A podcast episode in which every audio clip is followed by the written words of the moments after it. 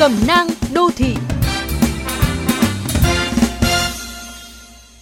Các bạn thân mến, khi các trường sắp công bố điểm chuẩn tuyển sinh vào đại học, cũng là lúc thí sinh và gia đình các em hồi hộp từng ngày.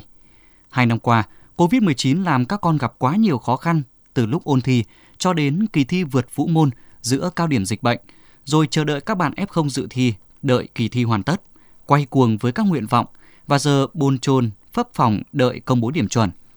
Vậy cha mẹ có thể giúp gì cho con? Trước hết, cha mẹ cần thực sự bình tâm.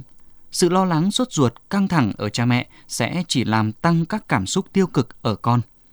Nhiều em ra sức học cũng một phần vì kỳ vọng của cha mẹ, thể diện của gia đình. Nếu con thi trượt, cha mẹ đừng phán xét, đổ lỗi, cũng đừng trầm trọng hóa vấn đề. Hãy là nơi để con chút bầu tâm sự nếu chúng cần.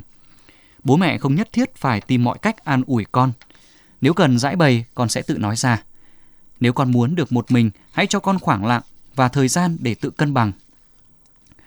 Vào đại học ngày nay không còn quá khó như cách đây 10-20 năm và đại học không phải con đường duy nhất để con lập thân, lập nghiệp. Biết đâu ngã rẽ này lại là một phương án tốt hơn. Bình tâm trước điều hệ trọng nào đó là một kỹ năng cần rèn luyện, để sau này con sẽ không quá vui trước chiến thắng tới mức chủ quan, không quá buồn trước thất bại để rồi cục ngã.